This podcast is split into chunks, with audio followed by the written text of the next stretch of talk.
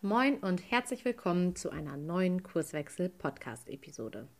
Ja, Recruiting ist Einstellungssache, heißt es so schön. Blöd nur, wenn der Recruiting-Prozess überhaupt nicht richtig an Fahrt aufnehmen kann, weil sich schlichtweg niemand auf die vakante Position bewirbt. Auf der anderen Seite haben wir aber durch die Gallup-Studie aufgezeigt bekommen, dass 80 Prozent der Arbeitnehmer und Arbeitnehmerinnen eigentlich nicht emotional an ihren Arbeitgeber gebunden sind. Stichwort, das sind eher die Kandidaten, die bei einem passenden Angebot wechselwillig wären. Ja, das ist ein spannender Zustand und den habe ich heute mit einem absoluten Experten, dem Nico Burchardt, auseinandergedröselt. Nico beschäftigt sich seit Jahren extrem mit dem Thema Mitarbeitergewinnung und Mitarbeiterbindung und der Frage, wie man Bewerbungsprozesse eigentlich auch anders gestalten kann. Da war es ein ziemlich großes Glück, dass eine Zusammenarbeit mit dem Startup Mealy Crew, die wiederum Experten für Digitalisierung und Webentwicklung sind, zustande gekommen. Und gemeinsam haben sie sich auf den Weg gemacht und eine ziemlich coole IT-Lösung entwickelt, die Unternehmen dabei unterstützt, den Bewerbungsprozess komplett neu zu denken, nämlich aus Sicht der Bewerberin oder des potenziellen Bewerbers, sozusagen kundenzentriert. Damit aber natürlich noch nicht genug. Nico und ich beleuchten in dem Gespräch auch, was Mitarbeitende denn überhaupt dazu veranlasst, bei ihrem derzeitigen Arbeitgeber zu kündigen und was Möglichkeiten sind, sich dieser Tatsache als Organisation gewahr zu werden. Denn im Moment geht bei Social Media ein neuer Hype um. Die Rede ist von Stay-Interviews. Wie Nikos Sicht als Experte darauf ist, das hört ihr im Podcast. Ich will gar nicht so viel vorweggreifen. Ich wünsche euch ganz viel Freude und gute Erkenntnisse beim Hören der neuen Episode. Viel Spaß. Bis dann. Tschüss.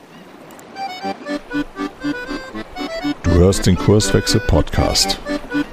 Wir machen Arbeit wertevoll, lautet unsere Vision. Im Podcast sprechen wir über lebendige Organisationen, den Weg dorthin und die Nutzung von modernen Arbeitsformen. Moin Nico. Moin Moin. Ja, wir haben gesagt, wir, wir machen ganz entspannt, wir, wir legen los sozusagen, dass du äh, zu Gast bei uns im Kurswechsel-Podcast bist. Ich habe äh, im Intro auch noch nichts angekündigt. Insofern hast du jetzt äh, die Bühne, dich quasi vorzustellen und einmal sagen, wer du so bist. Hau doch mal raus. Hau mal raus ist gut. Du hast nichts vorbereitet, also muss ich das jetzt übernehmen. Ja, Oder ja, aus, genau so. aus, ausbaden, ausbaden quasi. Äh, ja, erstmal vielen Dank natürlich für die Einladung. So viel muss man schon mal vorweg sagen. Ähm, wir haben jetzt auch schon ein paar Mal vorher gesprochen oder wie bei euch ja gesagt wird, geschnackt. Und ähm, ja, ihr wisst ja selber schon, ich bin selber jetzt Unternehmer, habe verschiedene ähm, Themen, auf die wir uns fokussieren, unter anderem ja Personalgewinnung und, und ähm, Bindung. Wir nennen das ja so ganz charmant Social Recruiting und Social Bonding. Äh, Bonding finde ich einen sehr tollen Begriff in dem Zusammenhang tatsächlich. Kam mir irgendwie als junger Vater denn in den Kopf, wenn man das bei Kindern ja auch macht. Äh, ansonsten ähm, sind wir wirklich im Bereich Organisationsentwicklung unterwegs, so Steckenpferd New Work auf jeden Fall.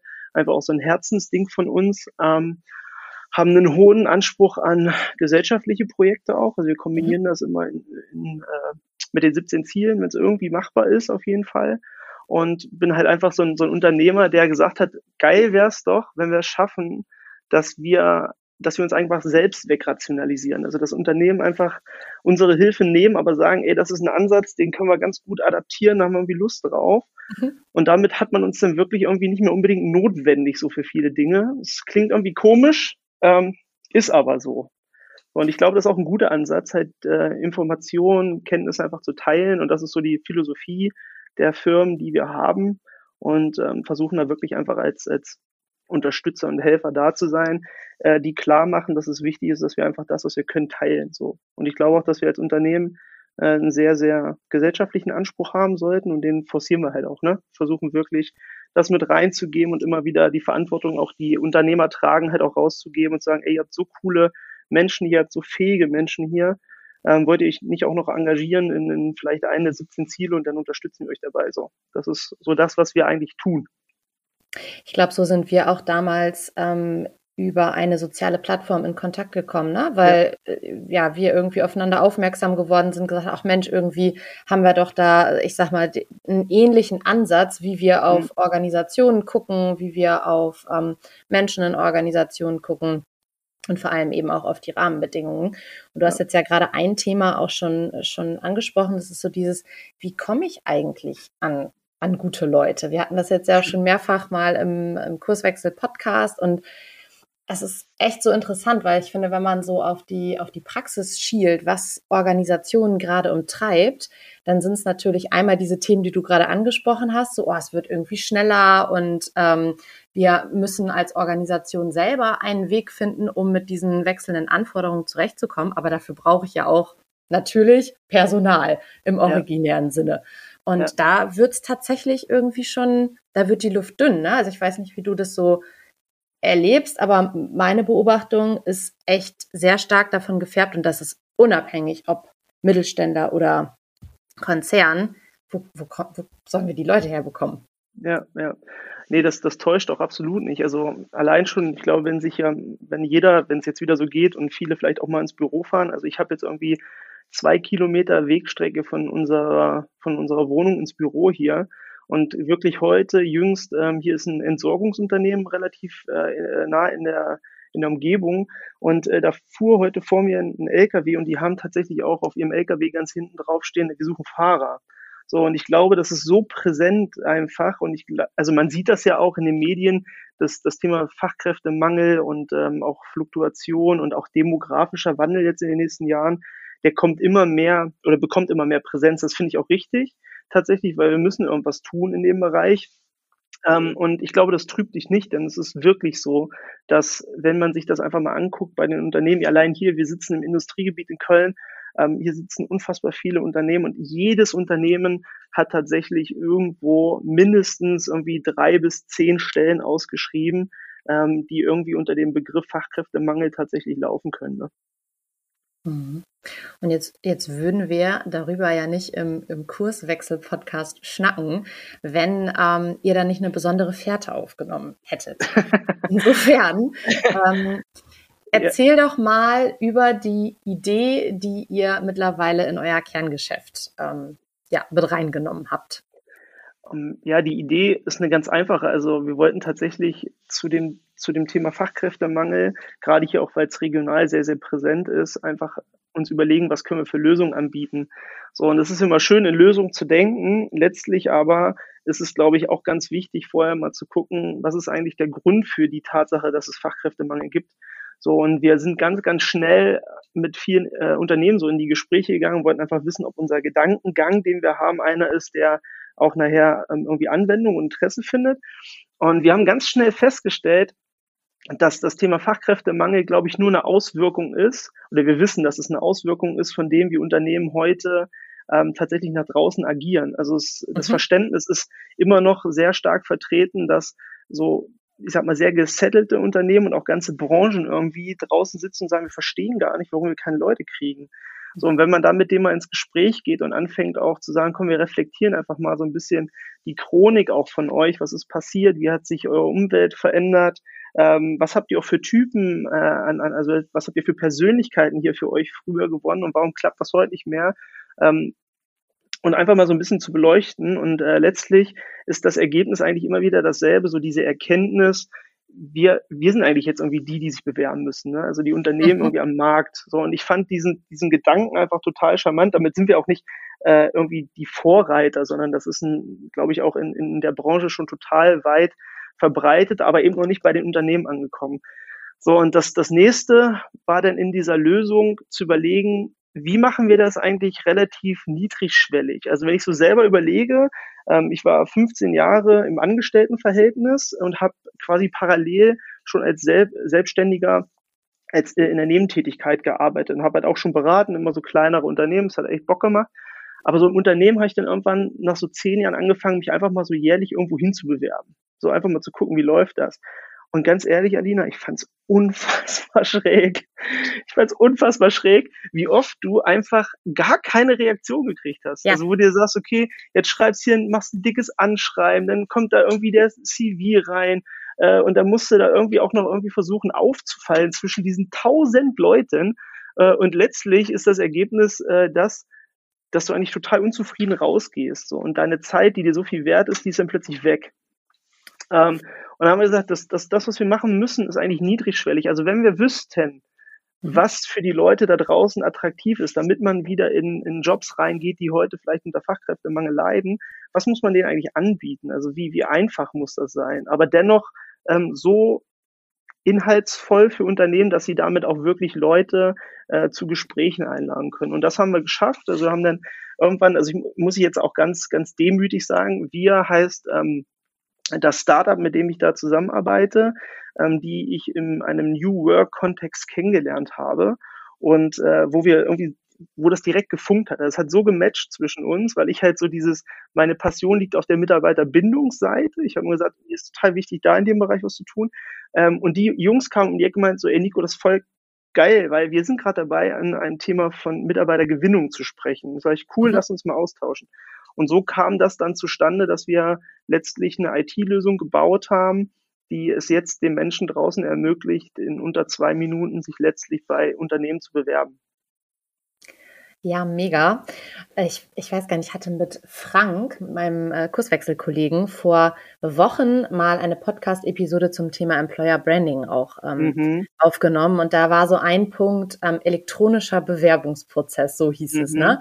Und ich fand das gerade auch so spannend, was du gesagt hast. Also ihr habt ja quasi ein konkretes Problem am, am Markt identifiziert. Stichwort, es dauert irgendwie zu lange, es ist mega unbefriedigend ähm, um da mal so ein bisschen aus dem Nähkästchen zu plaudern. Ich kenne das tatsächlich auch noch. Mein kleiner Bruder bewirbt sich auch gerade, der ist jetzt bald mit dem Abi fertig und der ist total geschockt, weil er auch irgendwie sagt so, oh, ich, ich bewerbe mich hier und ich kriege teilweise gar keine Rückmeldung von den Unternehmen, ne? Oder es dauert sechs Wochen und dann ist die Bewerbung zwischendurch verschütt gegangen. Also, wo man ja auch echt feststellt, das ist ja nicht nur für den Bewerber oder die potenzielle Bewerberin irgendwie eine Herausforderung, und frustrierend, sondern auch auf der Gegenseite bei der Organisation, weil das ist ja in höchstem Maße, würden wir Kurswechsler sagen, Verschwendung. Ne? Ja, ja. Also da, da, da, wird ja nicht, nicht vernünftig, ähm, er wird sich viel beschäftigt, so könnte man es ja. vielleicht formulieren. Vielleicht ähm, zoomen wir mal genau da rein. Was macht diese Software? Wie kann ich mir das vorstellen? Vielleicht hast du ja auch irgendwie ein Beispiel, dass wir das mal so ein bisschen schärfer stellen und, und konkreter machen. Ja, also die, die Lösung ist am Ende, wir, wir nennen es ja Social Recruiting nochmal, also das, äh, meine Partner da, die Mielis, ähm, so heißt, so heißen die Jungs äh, von dem Startup, die hatten einfach die Idee zu sagen, wir, wir gucken uns mal ein paar Daten an und schauen mal, wo, wo, wo halten sich eigentlich die Menschen auf, so in ihrer Freizeit auch, ne? Und nach wie vor äh, ist Social Media immer noch natürlich ein Riesenthema, wenn wir selber mal gucken, wie oft wir am Handy hängen und immer mal wieder irgendwie durch Push-Nachrichten uns ablenken lassen und sagen, ey komm, ich, ich guck mal eben da, wer hat sich jetzt vernetzt und all den ganzen Krams. Ähm, haben wir irgendwie festgestellt, okay, es sind immer noch ähm, über 30 Millionen User auch bei Facebook unterwegs, täglich hier in Deutschland. Ähm, und haben uns schon die Frage gestellt, kann man sich das nicht auch irgendwie zunutze machen? Das ist auch nichts Neues. Also Social Media Ads am Ende für, für die Schaltung von Werbung zu nutzen, ist absolut jetzt irgendwie kein Game Changer, sondern äh, die Frage ist halt, kann ich diese, diese Technologie so vereinfachen, dass ich wiederum als für potenzielle Kandidaten äh, einen Weg ermögliche, wo ich dann letztlich sage, okay, ich kann ja, kann ja irgendwie anhand von zwei, drei Fragen schaffe ich es, äh, mich bei dem Unternehmen zu bewerben. Und das, das funktioniert relativ einfach. Also wir stellen mit den Unternehmen am Ende über deren Unternehmenspage ähm, von Link, äh, von, von Facebook und äh, Instagram zum Beispiel einfach eine Stellenanzeige raus. Die wird dann ähm, mit Werbung und Social Media Ads quasi beworben und wir können halt durch das Targeting dahinter ganz klar sagen, auch in Absprache mit dem Unternehmen, was sucht ihr denn eigentlich? Ne? Also wir können gewisse Dinge begrenzen, wie zum Beispiel den, den Umkreis. Also ähm, gerade wenn man jetzt vielleicht in eher einem eher ländlichen Bereich ist, die es ohnehin schon ziemlich schwer haben, dann irgendwie Menschen zu finden, dass wir da auch ein bisschen weitergehen und natürlich auch mit den Unternehmen überlegen, was bieten wir den Menschen an, die tatsächlich von weiter her kommen, aber die eure Unternehmung interessant finden. Und wir stellen dann, ähm, ich sage mal so schön, exponiert dieses Unternehmen da. Also exponiert in, insofern, weil viele Unternehmen machen ja schon irgendwie Werbung, weil sie sind dann irgendwie auf den einschlägigen Jobportalen unterwegs. Ähm, der, der, also die ich auch alle nicht schlecht finde, der, der Nachteil als Unternehmer ist aber der, dass ich letztlich immer in direkter Konkurrenz zu vielen anderen stehe. Also mhm. ich bin, habe da irgendwie fünf, keine Ahnung, fünf Logistikunternehmen dann da stehen und der, derjenige, der am meisten äh, als monatliches Budget da reinkloppt, der ist der, der oben steht. So, das ist, ist zwar schön für Unternehmen, die das sich leisten können, ähm, aber für die, die tatsächlich irgendwie so den Mittelstand im, im Kern abbilden, glaube ich, ähm, ist es wahrscheinlich eher nicht so hilfreich. Und die Erfahrung machen wir halt einfach auch. Und dann haben wir eben die Möglichkeit zu sagen, wir stellen euch exponiert da und die Leute, die wir ansprechen, kriegen irgendwann eure Anzeige äh, zu sehen und die können dann einfach über einen Button, also über einen Funnel, kommen die auf eine quasi Bewerbungsseite. Und diese Bewerbungsseite, und das ist die eigentliche Philosophie des, des Tools, ist die, zu sagen, wir kehren quasi den Bewerbungsprozess um. Also alles, was vorher Aufwand macht, was eine Riesenhürde darstellt für viele Bewerber und Bewerberinnen, ist eben dieses Anschreiben, Motivationsschreiben und sich überhaupt erstmal Sätze überlegen, damit ich irgendwie smart rüberkomme, sondern vielmehr zu sagen, okay, wir als Unternehmen wollen, wollen uns ja bei euch bewerben. Das bedeutet, wir stellen schon mal Fragen, die für uns im Kern so wichtig sind, dass wir rein von der Persönlichkeit schon abbilden können, der oder diejenige wird sehr wahrscheinlich zu uns passen, weil die hat, die haben die Fragen so beantwortet, dass wir sagen, okay, das passt vom Persönlichkeitsprofil zu uns. Die haben vielleicht auch mal irgendwie für sich eingeordnet. Wir haben zum Beispiel teilweise Fragen da drin, was ist dir am wichtigsten? Und dann gehen wir halt über das Thema Selbstverwirklichung, ähm, guter, äh, guten Austausch mit der direkten Führungskraft, ähm, Entwicklungsperspektiven oder halt auch Geld. Ne? Also das mhm. ist ja immer so der, der Elephant in the Room bei allen irgendwie so. Alle sagen, Knete, Knete ist der Grund, warum die Leute nicht kommen. Und ähm, das ist halt einfach falsch, ja. Also ich, ich habe, also sage ich ganz bewusst auch ein bisschen provokant. Ich weiß, dass Geld immer eine Rolle spielt, aber mein meine Erfahrung mittlerweile auch mit den Entscheidungsträgern, die mit uns zusammenarbeiten, ist die, dass ich das Gefühl habe, sie selbst sind diejenigen, die sagen, für mich ist Geld gerade wichtig. Also wenn mhm. ich mich als Geschäftsführer oder was ist ich, was ich da für eine Rolle habe, mich wegbewerbe, dann ist für mich immer noch Geld ein Thema. So, und genau da krankt das System ja schon, dass ich dann sage, es wäre doch super geil, wenn wir anfangen, mal über andere Dinge nachzudenken und zu sagen, nur weil ich jetzt hier der Head-Off bin, heißt es ja nicht, dass mein Gedankengang der ist, den draußen die Leute genauso mittragen, die ich eigentlich haben will. Also dieser Perspektivwechsel zu haben und auch irgendwie ehrlich zu sich zu sein, zu sagen, vielleicht ist die Generation, die wir suchen, halt einfach an anderen Dingen interessiert. Und das kombinieren wir einfach, arbeiten das mit den Unternehmen raus und dann kann man eben in fünf äh, Fragen ganz, ganz schnell den, diejenigen da durch, äh, durch diesen Prozess gehen lassen und äh, haben das natürlich auch alles so weit automatisiert, dass jeder auf jeden Fall auch eine, eine Antwort kriegt. Also dieses, okay. wir wollen die Leute so fünf Wochen warten, bis sich mal einer meldet, ist ja furchtbar. Also jeder kriegt erstmal die Antwort und wir ähm, wirken da sehr stark auf die Unternehmen darauf ein, dass wir sagen, tut uns den Gefallen, wenn ihr da Kandidatinnen habt, die ihr einfach gut findet, dann geht doch einfach nach irgendwie maximal 48 Stunden, guckt, dass ihr die anruft. Ihr habt dann alle Kontaktdaten. Ähm, und sagt erstmal irgendwie, hi, cool, dass ihr euch beworben habt, wirklich finde das ganz klasse. Ähm, und dann einfach mal so einen Schnack halten mit denen, um mal zu erfahren, was machen die eigentlich, ne? Ja, und das ist, finde ich, ein total zentraler Punkt. Da hast du mich auch gerade äh, voll mit abgeholt, als du gesagt hast, so, oh, dieses ähm, Thema mit den elendig langen Bewerbungsunterlagen schreiben und dann einsenden, das entfällt dadurch.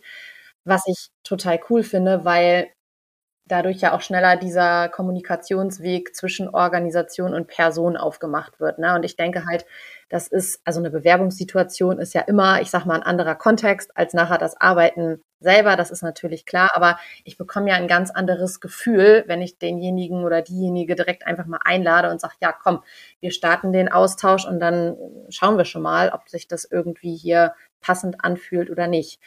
Wie geht's denn dann danach weiter? Also dann wird quasi angerufen und dann wird eingeladen und, und dann? Genau.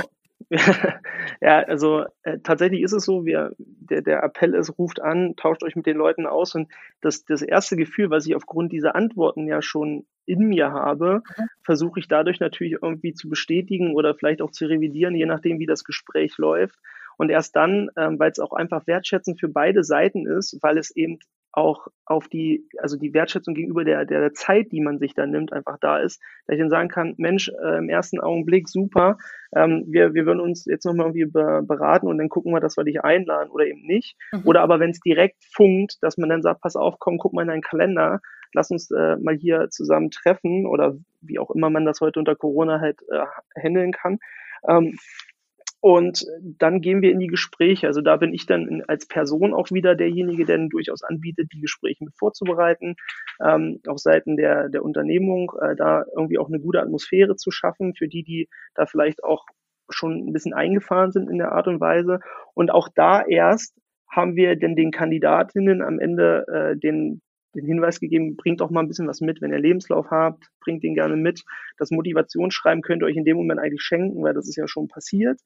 Ähm, und dann kommt so ein bisschen wieder, dann, dann landen wir irgendwann an dieser Grenze zu unternehmerischen Strukturen. Mhm. Ähm, weil irgendwann bei je größere oder die, die Unternehmen, die meisten wollen dann polizeiliches Führungszeugnis und all sowas ja noch im Nachgang haben. Da, das können wir nicht wegnehmen. Also das entscheidet nachher die Organisation natürlich selbst. Ähm, was wir aber machen wollen, ist, dass der Kandidat oder die Kandidatin zu dem Zeitpunkt erst den Aufwand wirklich auch gerne macht, wo sie das Gefühl hat, ey, hier will sich wirklich jemand mit mir auseinandersetzen, weil das könnte was potenzielles Gutes sein. So, und dann gehen wir das quasi auch mit, schreibt all das, was ihr braucht, ähm, auf, äh, bringt das mit und dann gehen wir in die Gespräche. Und wenn es dann, wenn die Leute dann ähm, tatsächlich zusagen und man da irgendwie eine Einigung findet, dann wird irgendwann auch relativ smart einfach dass der Prozess gestoppt. Also wenn wir merken, wir haben viele ähm, BewerberInnen auf die Stellen, dann sagen die Unternehmen uns auch, Mensch, hier stoppt das jetzt mal, die ganze Aktivität, wir führen jetzt erstmal die Gespräche und dann gucken wir weiter. Mhm. Welche Firmen können denn von euch besonders profitieren oder von der MyCruiting? Ähm, ich sag, ich will das mal, ich glaube, ich fange mal mit was, mit was anderem an, nämlich dem Wer kann wahrscheinlich am wenigsten profitieren. Mhm. Ähm, wir selbst, ja, wir haben, das ist ganz einfach, weil bei dieser, bei dieser Methode kann man sich ja vorstellen, dass wenn ich einen wirklichen Experten, so, ich sag mal irgendeinen Fach, Facharzt zum Beispiel, ne, dann mhm. ist äh, A, die Fragestellung, wo treiben die sich natürlich rum in ihrer Freizeit, ne? dass die vielleicht weniger äh, in ihrer Freizeit mit Social Media verbringen als ich jetzt zum Beispiel als Unternehmensberater.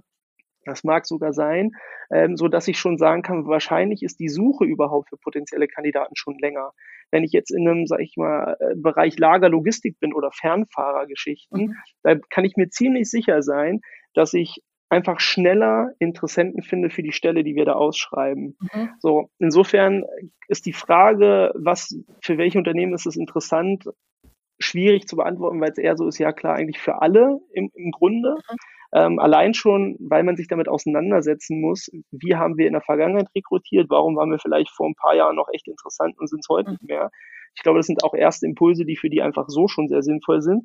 Ähm, und dann auch manchmal einfach den Piloten mit uns zu gehen und sagen, wir testen jetzt mal was einfach Neues aus, weil die haben alle irgendwie Budget, mhm. was sie sowieso raus ich sage das mal jetzt ganz einfach, ballern für Maßnahmen, die durchaus äh, in der Vergangenheit irgendwie äh, ihre Bewandtnis hatten, aber heute halt irgendwie nicht mehr. Und man macht es trotzdem.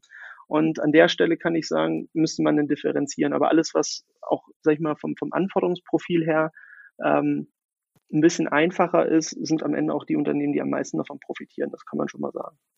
Ja, okay. Das bedeutet im Prinzip ist es dann nicht die Frage zu stellen, welche Firmen, sondern welche Zielgruppe haben quasi die Firmen. Ne? Und wenn du sagst, ähm, ja. extreme Spezialisten oder so, kriegst ja. du dadurch wahrscheinlich weniger, aber halt hinzugehen und zu sagen, ah, Fachkräfte, ähm, das könnte dann schon, das könnte schon ja. funktionieren. Die andere Sichtweise, die du natürlich auch einnehmen kannst, Alina, ist die, wenn wir zu Unternehmen gehen und einfach auch mal auf den Prozess gucken. Also wenn die sagen, mhm. Mensch, du, du, hast ja vorhin selber gesagt, irgendwie so alle haben eigentlich total wenig Zeit dafür. Ne? Also irgendwie mhm. ist immer dieses Zeit, ist immer so ein, so ein riesen Problem und das ist tatsächlich so. Also ich, wir haben auch äh, Unternehmen, jetzt tatsächlich letzte Woche habe ich mit einem Unternehmen gegenüber auf einer anderen Straßenseite zusammengesessen, das ist ein internationales, ein internationaler Konzern und äh, die haben gesagt, wir haben mittlerweile auch das Problem, dass wir merken, wir kriegen wirklich schwieriger unsere Talente ran, obwohl wir mhm. als Unternehmen schon ziemlich populär am Markt sind.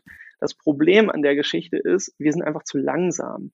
So, und dann haben wir uns den Prozess mhm. angeguckt und haben gesagt, gut, also vielleicht ist es ja aus Sicht des Prozesses mal interessant zu sagen, wir machen mal einen ganz anderen Weg und wir drehen ihn um, wie ich ja mhm. schon gesagt habe, eher ohne Anschreiben, ohne äh, CV und so weiter und gehen mal einen anderen Weg.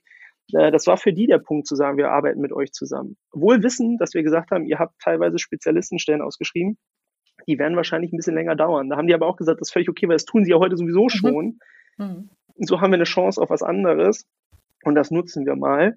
Ähm, und dann haben wir halt die klassischen Unternehmen, die einfach sagen, boah, wir, wir geben wirklich viel Geld raus, wir, wir bewerben teilweise sogar im TV dafür und das ist richtig, richtig teuer.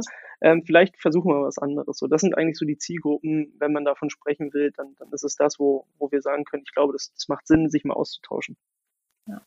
Was ich an eurem Ansatz da halt cool finde, ist, dass ihr euch ja wirklich vorher auch mit den Firmen hinsetzt, ne, um ja. herauszufinden, ähm, wer wird da eigentlich gesucht, was ist der Kontext. Ähm, wir hatten im Vorgespräch ja auch schon so ein bisschen diskutiert, es gibt ja auch so einen, so einen gewissen Person-Organization-Fit, ne? also wie hm. passen Person und Organisation zusammen und ihr seid ja, ja als in dem Moment externe Berater dann in diesem Prozess auch mit dabei und könnt das natürlich auch spiegeln. Ne? Das finde mhm. ich relativ interessant, weil ansonsten ist es ja meistens so, dass irgendwie ein Recruiter, der ja selber auch zum ja, Unternehmenssystem gehört, mit einem externen spricht und ein grobes Gefühl hat. Und jetzt ja. kommt ja aber zusätzlich in diesen Vorgesprächen und in dem nachgelagerten Prozess auch noch eure Sichtweise dazu, weil du ja auch sagtest, du bereitest diese Gespräche zusätzlich ja auch vor oder begleitest sie. Das finde ich echt auch irgendwie nochmal eine, eine schöne Möglichkeit, um da so eine gute Reflexionsebene auch reinzubekommen. Ja.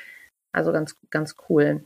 Hast du denn vielleicht mal ein konkretes ähm, Beispiel aus einer besonders, ja, vielleicht schwierigen Branche, wo hm. Recruiting echt schon, ja, eine Erfolgsstory liefern konnte? Ja, auf jeden, also auf jeden Fall. Ähm, tatsächlich äh, war das eines mit der ersten Kunden. Da war ich gar nicht so aktiv mit beteiligt, weil, weil wir ja auch irgendwie dadurch, dass wir keine Unternehmung sind im Sinne von, dass wir alle komplett zusammenarbeiten, sondern wir sind in einer Art Joint Venture zusammen ähm, mhm. mit der Mieli, äh, UG und ähm, verstehen uns einfach, also das ist so unsere Philosophie, wie wir zusammenarbeiten wollen. Wir sagen immer, es ist, mhm. glaube ich, gut, irgendwie Kooperation einzugehen mit Experten, die auf ihrem Gebiet einfach sehr, sehr gut sind und wir verbinden das dann einfach und treten auch dann gemeinsam auf. Aber in der Anfangszeit kann ich mich an ein Hotel erinnern und wenn du dich jetzt mal erinnerst, was das Thema Hotellerie die letzten zwei Jahre äh, mitgemacht hat, äh, dann wird einem ja echt schlecht. So, mhm. das gleiche gilt für Gastronomie.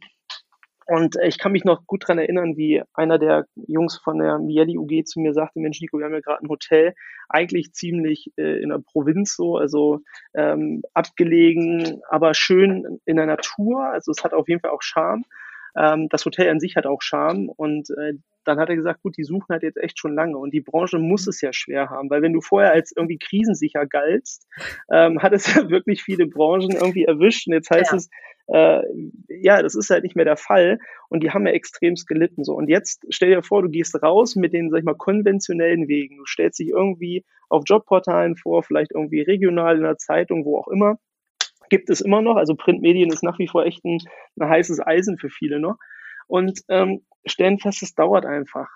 So, haben aber jetzt einfach die Situation, dass sie sagen, okay, die Regierung beschließt, wir dürfen wieder öffnen und wir mhm. brauchen jetzt aber für die Vollbelegung unseres Hauses einfach wieder mehr Personal. So, die, das heißt, sie hatten nur wenige Wochen teilweise Zeit, mhm. um sich um Menschen zu kümmern, die auch dazu passen. Also äh, allein schon, ich finde das ganz furchtbar, wenn du dir überlegst, du bist Unternehmer und du bist quasi gezwungen, Personal schnell einzustellen, und du bist bereit, im Zweifel vielleicht sogar einfach Personal zu nehmen, die vielleicht oder der vielleicht gar nicht so zu mir passt. Hauptsächlich kann mein Haus wieder aufmachen. Ja. So, und in dem Moment hat äh, Shooting da tatsächlich geholfen, also die, die, die IT-Lösung, die äh, dort entwickelt wurde, ähm, das in sehr, sehr kurzer Zeit, jetzt lüge ich tatsächlich, weil ich nicht ganz genau auf den Tag weiß, aber ich glaube, so in drei Wochen kamen irgendwie so fünf Bewerbungen rein, wo man im Vorfeld über Monate nichts gehört hat. Und ähm, das Spannende an der Geschichte war nämlich die Bestätigung unserer Philosophie, ist dieses Reflektieren als Unternehmen, wer bin ich, was kann ich mhm. meinen potenziellen Kandidaten eigentlich und was will ich denen anbieten, wirklich authentisch anbieten. Ähm, und dass man über unsere, über diesen Funnel halt wirklich fünf Fragen gestellt hat, dass sogar Menschen, die in einem festen Arbeitsverhältnis waren, in einer Branche, die krisensicher ist, mhm. gesagt haben, ich finde es gerade echt cool zu wechseln weil das, was ihr hier, so wie ihr euch vorstellt als Unternehmen, ist so das, was ich auch für mich als Persönlichkeit total verkörpere und was ich irgendwie spüre, wo ich sage, da habe ich Lust drauf. Und die Leute sind dann tatsächlich aus einem festen äh, Arbeitsverhältnis teilweise gekommen äh, sind bis heute da und haben sich auch so ein bisschen als der Diamant des, des Hotels rausgestellt. Also wirklich so eine Persönlichkeit, die, ähm, die einfach Spaß macht, wo man meint, okay, die hätte eigentlich schon immer hier sein müssen und ist so ein bisschen das Gesicht des Hauses geworden. Und das ist natürlich eine schöne Geschichte, wenn man das hat, wohl wissen, dass das nicht überall immer der Fall ist, ne, das ist jetzt wirklich absoluter Best Case, ähm, aber es ist insofern im Hinterkopf geblieben, weil wir festgestellt haben, da draußen sitzen wirklich viel mehr Menschen, als man denkt als Unternehmer, die eben nicht nur irgendwie Knete im Kopf haben und sagen, oh, ich muss jetzt irgendwie Geld verdienen, ähm, sondern sagen, es gibt auch durchaus gerade durch die Corona-Zeit nochmal andere Werte, die jetzt nochmal nach außen gekehrt wurden, die vorher halt immer so ein bisschen mitliefen. Ne? Ja, das finde ich ist, ähm, ist ein schöner Punkt. Also ja, so beim Thema Recruiting und wie finde ich die passenden Leute, finde ich es halt so erstaunlich, weil auf der einen Seite, finde ich, hat man das Gefühl, oh, es gibt irgendwie gar nicht die passenden Leute oder wie komme ich denn gerade ne, an sie ran? Mhm. Auf der anderen Seite, ähm, wenn wir uns zum Beispiel mal eine Gallup-Studie angucken, ja. dann wissen wir, dass eigentlich, ich sag mal, 80 Prozent der Arbeitnehmer und Arbeitnehmerinnen emotional nicht oder äußerst wenig an ihren Arbeitgeber gebunden sind. Bedeutet, mhm. das sind auch per se erstmal die, die wechselwillig sind. Ne? Also bedient ihr damit natürlich auch einen relativ spannenden Punkt zu sagen, ähm, man, geht so ein bisschen in den anderen Kontext, in Richtung Social Media, wo treiben sich die Talente dann noch rum und dann mal zu gucken, ob man sie da eben abcatcht. Also das finde ich tatsächlich einen spannenden Hergang. Und noch einen anderen Punkt hast du angesprochen, auf den ich gerne nochmal raus wollte. Du sagtest gerade, naja, es, es geht nicht immer nur um dieses Monetäre, ne? Also, mhm. ja, wir hatten das, glaube ich, Arne und ich auch mal in der Motivationsfolge irgendwie beleuchtet, ne? So der Herzberg, der auch gesagt hat, naja, Arbeitszufriedenheit und Arbeitsunzufriedenheit sind nicht, ähm, ich sag mal, die gleichen Pole sozusagen, mhm. sondern oder die gegensätzlichen Pole, sondern mhm. es speist sich aus anderen, aus anderen Themen. Und natürlich muss ich irgendwie ähm, den, den monetären Aspekt berücksichtigen, so dass es als Hygienefaktor reinwirkt und ich sagen kann, gut, ähm, wir bezahlen hier nicht so schlecht, dass es absolut abschreckend wirkt, aber mhm. es spielen eben auch noch ganz viele andere Faktoren rein. Stichwort Rahmenbedingungen. Du hattest eingangs auch mal das Thema ähm, ja, Selbstverwirklichung angesprochen. Jetzt mhm. habe ich schon den ein oder anderen Unternehmer am Ohr, der mir sagt, oh, wir haben hier so viele Leute, die machen einen gewissen Job und das ist mit der Selbstverwirklichung im Job dann vielleicht auch ein bisschen schwierig. Mhm. Ich muss ehrlicherweise sagen, dass ich da immer so ein bisschen kritisch bin, weil ich mir so denke, man kann ja immer was verbessern. Stichwort Rahmenbedingungen. Ne? Also sich da aus der Affäre zu ziehen und jetzt mal in aller äh, Plattheit zu sagen, naja, das ist halt ein, ein Sachbearbeiterjob und wo soll da jetzt Selbstverwirklichung herkommen? Hm. Das reicht mir ehrlicherweise an der Stelle nicht. Wie ist da so deine, deine Erfahrung, wenn du in Organisationen reingehst? Also erstmal finde ich es finde ich super gut gerade und wohltuend, dass du sagst, das reicht dir nicht.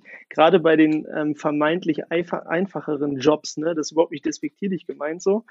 Ähm, das sind ja äh, zum Teil die Jobs, die auch wirklich total wichtig sind, damit der Laden überhaupt läuft. Ja? Absolut, und, ja. Ähm, mein, das ist ja so, so ein bisschen der Schwenk in, in, in das Thema, was mich halt wirklich seit Jahren umtreibt, auch aus meiner, aus meiner Historie heraus als, als Angestellter.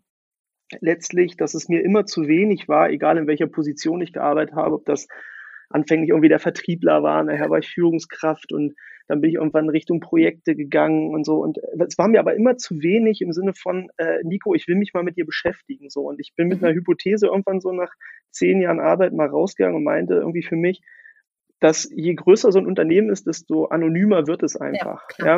ja. So, und ich glaube auch, das ist so ein bisschen so das Henne- und Ei-Thema, was, was hat jetzt wen geprägt? Also diese Aussage, dass man sagt, was soll ich hier mehr an Selbstverwirklichung schaffen für diese Stelle, äh, ist so ein bisschen, das kann ich gar nicht böse nehmen, weil ich mir denke, da sitzt auch eine Person sehr wahrscheinlich, die selber im Unternehmen so sozialisiert ist, dass, das, dass sie es selber gar nicht anders kennt. Also sie weiß im Zweifel gar nicht, dass es tatsächlich wichtig ist, hier mit den Menschen mal ins Gespräch zu gehen und ähm, vielleicht auch mal außerhalb der, des Anforderungsprofils und der originären Arbeit, die die da irgendwie haben, mal wirklich zu sagen, wir sprechen jetzt miteinander.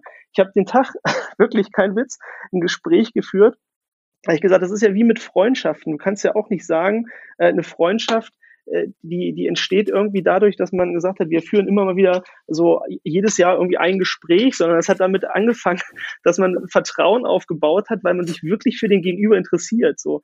Und jetzt, wenn du überlegst, dass wir keine Ahnung, wie viele Stunden am, am Tag eigentlich mehr mit unseren Kolleginnen und, und Führungskräften verbringen als mit unserer eigenen Familie, dann ist es natürlich irgendwie schon, oder sollte es zumindest der Anspruch sein, zu sagen, ich will ganz gerne einfach aus Interesse wissen, wer seid ihr, was macht ihr, was interessiert euch und was kann ich eigentlich auch Gutes tun als Unternehmer oder als Führungskraft im Allgemeinen, damit ich das Gefühl habe, ich biete dir hier mehr als nur eine Stelle. So, das ist irgendwie so für mich dieser, dieser Punkt. Deswegen bin ich immer so zu diesem Social Bonding gekommen. Also immer zu sagen, ja, ich glaube, Bindung findet nur deswegen statt, weil wir wirklich in der Lage sind zu sagen, ich, ich will verstehen, warum entscheidest du dich als meine Mitarbeiter, Mitarbeiterin jeden Tag neu, hier wieder herzukommen? Also was ist der Grund? Und ich glaube, diese Frage, die stellen total wenige Menschen. Ja. Ich glaube, da geht es ja. immer so, ja, warum, äh, wie, warum geht's dir gut, warum geht's dir nicht so gut, was können wir anders machen? Das ist mir zu platt.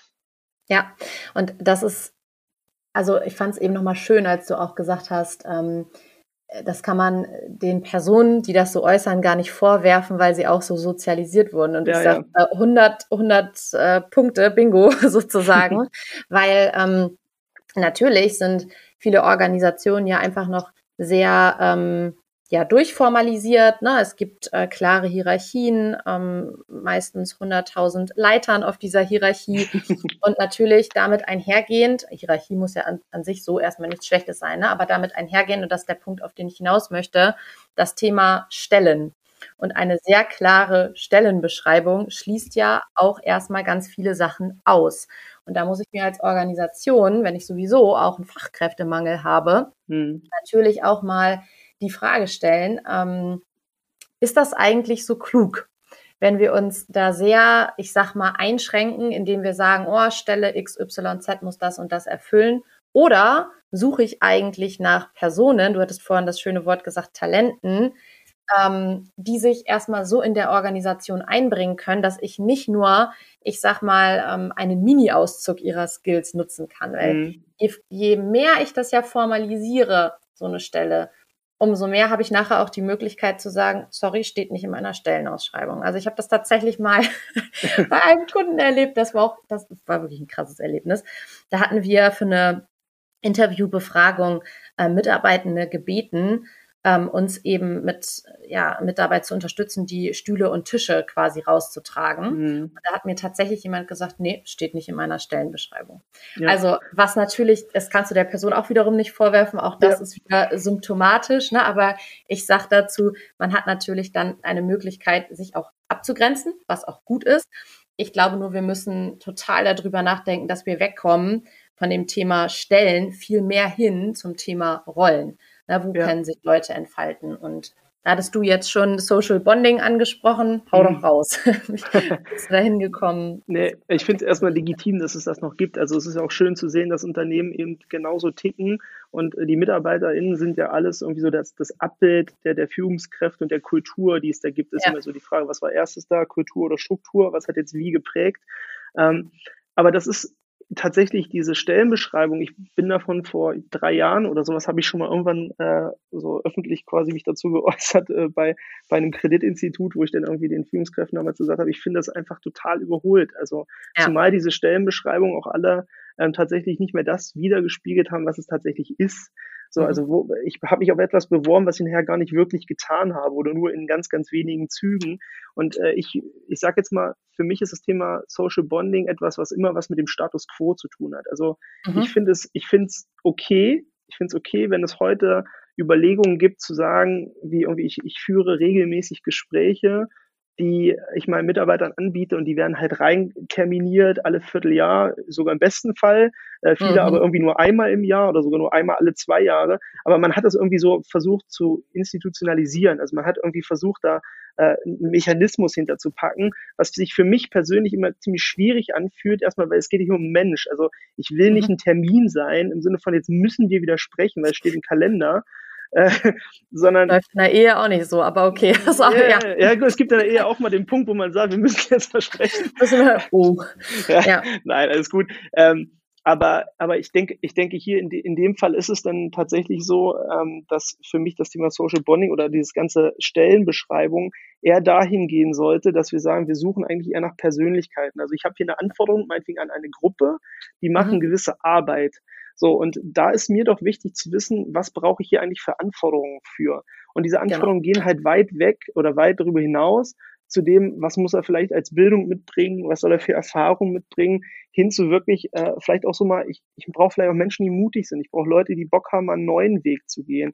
Ähm, ich brauche Leute, die auch vielleicht ein bisschen risikoaffin sind, statt oftmals noch dieses Risikoaverse. Ich bin lieber vorsichtig, ich weiß nicht, ob wir das machen sollen. Das Bewährte war ja immer gut. Und da, da komme ich dann immer auf diesen Status quo. Und ich finde es einfach wichtig, wirklich regelmäßig, und damit meine ich nicht einmal im Jahr, sondern wirklich eigentlich als Führungskraft zentral sich immer wieder die Frage zu stellen, auch als HR, sich immer wieder die Frage zu stellen, was eigentlich der Status quo? Also ist das, was wir heute leben, wie wir heute die Organisation aufbauen, was wir für Menschen suchen, was wir für Fähigkeiten und Interessen suchen, also wirklich Persönlichkeiten, ähm, ist das immer noch, äh, entspricht es immer noch am Ende den Anforderungen unserer Dienstleistungen, Produkte, die am Ende ja auch wieder für den Endkunden sind. Also viele haben ja nicht mal die, die Sicht und sagen, wir produzieren immer noch für unseren Endkunden das und das. Unsere Dienstleistung ist immer noch die und die von vor zehn Jahren. So, ich sage, wann habt ihr das letzte Mal auch mit euren Kunden gesprochen? So, welche Fähigkeit, und, und dann geht's schon los, wo ich dann feststelle, ey, ich brauche eigentlich viel mehr Menschen, die wirklich auch empathische Stärken mitbringen, um dann zu sagen, jetzt gehe ich, die, die brauche ich, um meine Kunden überhaupt erstmal wieder abzuholen und zu sagen, ey, für uns ist es, wir haben festgestellt, wir haben vieles in den letzten Jahren vielleicht nicht ganz so gut gemacht, wir wollen das aber jetzt verändern, deswegen haben wir auch andere MitarbeiterInnen jetzt für uns, die sich ganz bewusst nur um euch kümmern, weil wir nur dann das produzieren können, was ihr eigentlich braucht. So, und dann sind oftmals die Anforderungsprofile plötzlich andere als die, die ich eigentlich laut Stellenbeschreibung suche. Das wäre ja voll kundenorientiert, ne? Wäre ja voll kundenorientiert. Mit, einem stellkernden Auge zu, zu sagen, mit einem Augenzwinkern sozusagen. Ähm, ja, also stimme ich dir total zu. Und dann braucht es ja trotzdem auch, ich sag mal, die angepassten Rahmenbedingungen, ne? Weil ja. ich glaube, nichts ist schlimmer, als wenn ich, ähm, ich sag mal, im Bewerbungsgespräch keine realistische Tätigkeitsvorschau gebe. Ne? Ja, und irgendwie, ja, ja. ich sag mal, die Schaubühne, so nennen wir das bei Kurswechsel ja auch, mhm. ähm, etwas überstrapazieren und sagen, oh, hier ist so viel Freiraum und du kannst ne, die Rahmen, an den Rahmenbedingungen mitwirken. Und dann komme ich als Person in diese Organisation und stelle fest, das ist aber alles gar nicht so. Mhm. Also, äh, wo, worauf will ich hinaus? Ähm, wenn ich Personal möchte, was ähm, flexibel auch in der Organisation unterwegs ist, dann muss ich das auch zulassen als Organisation. Mhm. Und dann bin ich ganz schnell wieder bei anderen Rahmenbedingungen, die ich in der Organisation natürlich auch darauf, darauf einstellen ja. muss, damit ja. diese Leute sich überhaupt so entfalten können. Ja, du brauchst vor allem auch im Vorfeld auch wirklich so ein, wenn du dir jetzt mal so ein Organisation anguckst, dann wird es Bereiche geben, also ich rede jetzt von einer klassischen Organisation, nicht irgendwie von Startups ja. oder sowas, sondern wirklich von einer klassischen Organisation, wo du noch Hierarchien hast in unterschiedlichen Ausprägungen, ähm, dass du dann natürlich auch wissen musst, in welchen Bereichen ist das vielleicht wirklich umsetzbar. Es gibt durchaus ja. auch in, äh, ähm, in Unternehmen, die eher klassisch aufgestellt sind und vielleicht sogar ein Stück weit verstaubt, gibt es durchaus immer ähm, so, so ein paar Booster da, die halt echt Bock haben, was anders zu machen. Ja. Und dass man die sich irgendwie nimmt und man sagt, okay, was könntest du angenommen, also ich mache das immer so in diesen, äh, angenommen, wir hätten das jetzt. Wir hätten jetzt auf einmal Leute, denen ihr das genauso anbietet. Was bedeutet das für die nachher wirklich hier am Arbeitsplatz? So, und dann kommt es natürlich auch schnell auch an so persönliche Grenzen, weil wir fangen dann immer an, auch schon darüber zu sprechen. Hier Disk-Modell brauche ich dir nicht erzählen. Also Menschen, äh, was gibt's für, für Persönlichkeitstypen? Dass man dann eben da in dem Moment auch mal sagt, okay, liebe Führungskraft, du, du erwartest eigentlich die und die Talente für deinen Bereich. Du selbst bist aber von der Persönlichkeit eher einer, der noch gar nicht so richtig zu, also der es gleich zulassen kann, so viel Freiraum zu geben. So, und danach gucke ich mir auch noch die Struktur dahinter an und stelle fest, auch die Organisation ist gar nicht so weit, weil wir haben immer noch irgendwelche klassischen Zeichnungsvollmachten, wir haben klassische Budgetverantwortungen und ich bin gar nicht so frei, wie ich das vielleicht sein darf, Deswegen ist es dann eben wichtig auch zu sagen, okay, was können wir denn heute leisten? Also ich habe verstanden, du willst das, die Struktur und deine Persönlichkeit hemmt dich vielleicht sogar so ein bisschen dazu, aber heißt ja im Zweifel nicht, dass äh, wir diesen Weg nicht gehen können, sondern vielmehr zu sagen, was ist im Rahmen der Möglichkeiten der tatsächlich äh, eine Idee, wie man das umsetzt. So und dann kommen wir oft dazu, dass wir dann feststellen, okay, es gibt schon eine, eine Flexibilität, nämlich in der Ausgestaltung, wie arbeite ich, wo ja. darf ich mich überall einbringen. Auch dieses ganz, ganz ehrlich, Alina, ich ich habe es früher gehasst, sage ich dir ganz ehrlich, ähm, wenn ich so für Projekte was ausgearbeitet habe und nachher ist eine, Führungskraft damit losgelaufen. Ne? Der ist in irgendeine Managementrunde rein, mhm. entweder kam er super zurück, dann war er auch oder diejenige auch der Held oder Heldin, ähm, oder aber es war schlecht und dann war safe ich derjenige, der dran war. So, und äh, das, das fand ich immer, ich habe dann irgendwann gesagt, warum nehmt ihr uns nicht einfach mit? Also es ist doch okay, ja. wenn wir in dem Meeting dabei sind, weil wir können es wahrscheinlich ohne viel Interpretationsspielraum transportieren und dann kriegen wir auch das direkte Feedback. Viel wertschätzender geht's doch nicht. Und äh, ich glaube, das kann man dann in solchen Strukturen auch ganz gut machen, dass man eben überlegt, komm, wir, wir, wir nehmen euch einfach mit. Also überhaupt dieses, diese Haltung zusammen, wir nehmen euch mit, wir sind nicht mehr Führungskräfte, die vor euch laufen, sondern wir sind eher so neben euch und wir gehen so parallel den Weg irgendwie, machen das mhm. zusammen. Finde ich einfach eine schöne, finde ich einfach einen schönen Gedanken, wenn wir da mehr hinkommen. Ja, ein geschätzter Kollege von uns, der Gerhard Wohland, der sagt immer, wer Helden und Schuldige sucht, um ein Problem zu erklären, hat das Problem noch nicht gut genug verstanden. Sehr und, schöner Spruch. Ähm, ist ein super Spruch, weil, ähm, wo du auch gerade so ein bisschen auf, auf die Persönlichkeit anteaserst, wir zitieren auch immer den Diemings, der auch ganz viel so, ich glaube, im, im Qualitätsmanagement damals auch geforscht hat und so. Und er sagt immer, sechs Prozent ähm, des Verhaltens, was wir sehen, ist quasi beeinflusst durch die Persönlichkeit und der Rest, ja, lässt sich irgendwie durch Kontexteinflüsse erklären. Und mhm. ich sag mal so, ich bin ja auch anfänglich, habe ich ja auch mehrfach im Podcast und so schon erwähnt, immer sehr stark auch so mit meiner psychologischen Brille in Organisationen. Mhm. Ich dachte immer so, oh, der ist halt nicht so der Typ dafür, der hat halt nicht die Persönlichkeit, der führt halt so und so. Und ähm, was du auch gerade angesprochen hast, ne, dieses Thema Strukturen, einfach ähm, mit einer organisationssoziologischen Brille auch mal drauf zu gucken und mhm. zu sagen, hm, warum verhalten sich die Menschen denn in diesem Kontext genau so? Warum verhalten sich auch mehrere Menschen so, die ja mit Sicherheit eine unterschiedliche Persönlichkeit haben, sogar absolut wahrscheinlich? Und da halt Muster zu erkennen, ne, dann kommen wir nämlich ganz schnell weg von dem Phänomen, was du gerade angesprochen hast, dass es darum geht, Helden und Schuldige, ähm, ich sag mal, herauszugreifen, sondern zu gucken, hm, was produziert denn hier Helden und Schuldige? Und ja, dann halt hinzugehen und zu sagen, was brauchen wir denn? um das anders machen zu können. Ah, vielleicht brauchen wir ein Review direkt mit dem Kunden, weil mhm. Einzelleistung lässt sich hier sowieso irgendwie schlecht darstellen. Also das sind halt alles so, so Themen, finde ich ja, finde ich mega spannend, wie sich das da auch in den Organisationen mittlerweile ändert. Und ich glaube, da ist auch noch ganz viel Arbeit zu tun. Jetzt hattest du vorhin ja auch schon gesagt, ähm, was viele gar nicht machen, ist einfach richtige Fragen zu stellen. Und ähm, jetzt weiß ich, es gibt in, in vielen Organisationen institutionalisierte Gespräche, Stichwort Mitarbeiterjahresgespräche. Ja. Ähm, es gibt jetzt aber auch eine neue, ich sag das ganz platt, Sau, die durchs Dorf getrieben wird. Die Rede ist von Stay-Interviews. Ja. Feuerfrei, Nico. Was sagst du dazu? Feuerfrei, Nico, das finde ich gut.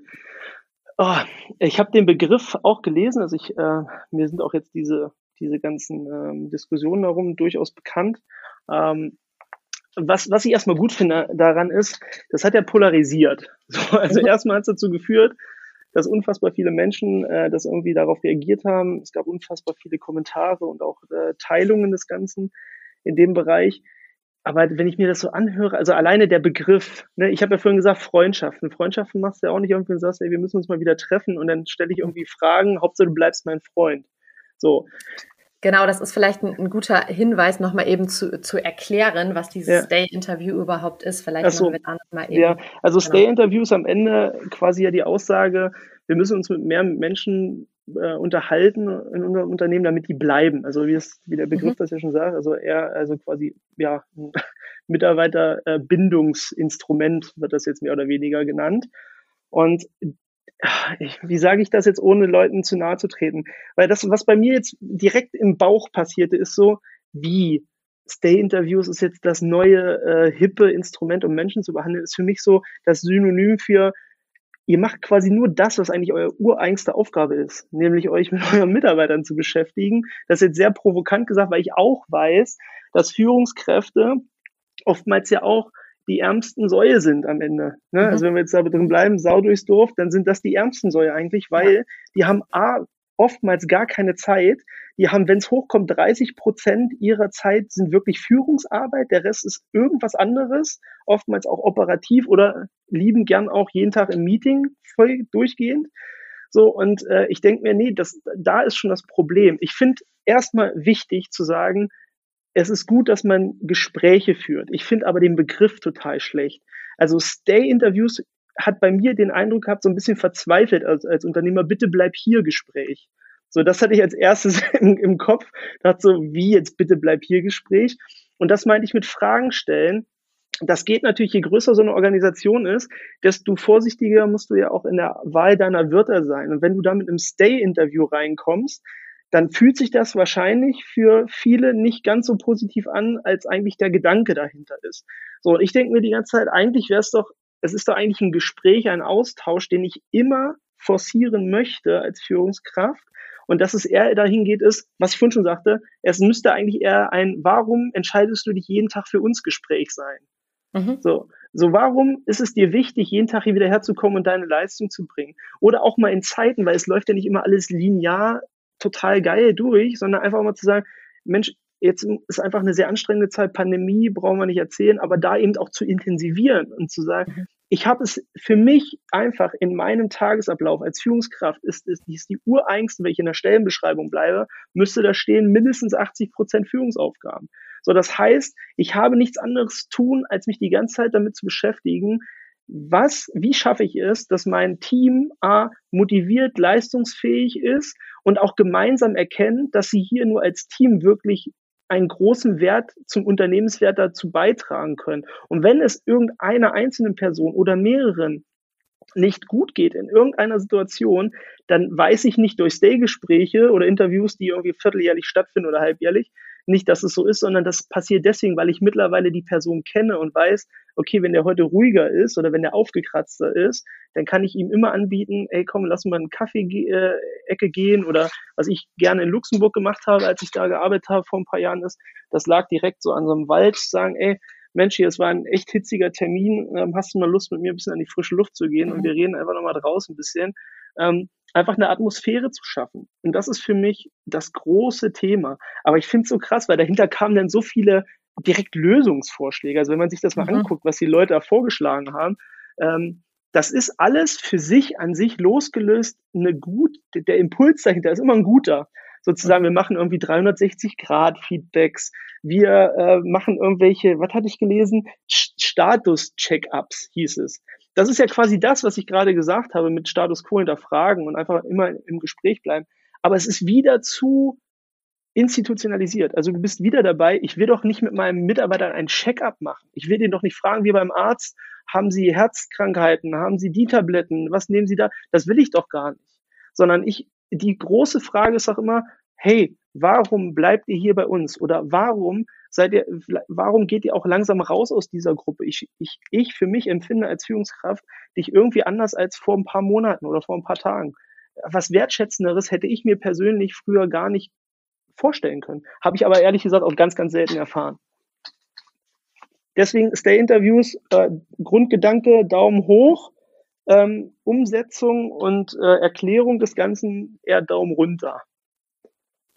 Ja, und du, ich finde, du hast da auch noch echt einen wichtigen Punkt angesprochen, so dieses, es ist wieder ein Instrument, um etwas eher formal in die Organisation einzubringen. Und was ich so erlebe in der Daily Kurswechselpraxis, ist, dass es von diesen ganzen Instrumenten und Tools eigentlich sowieso schon viel zu viel gibt und dass wir damit teilweise auch unseren natürlichen Reflex unterdrücken, ähm, ja, einfach in Kommunikation mit anderen zu gehen. Also es braucht nicht für mich offiziell so diesen ja, Aufhänger, Mitarbeiterjahresgespräch oder Stay-Interview. Und dann gibt es mhm. noch eine Praktik, so dieser Impuls auch einfach mal die Dinge wegzunehmen und ja.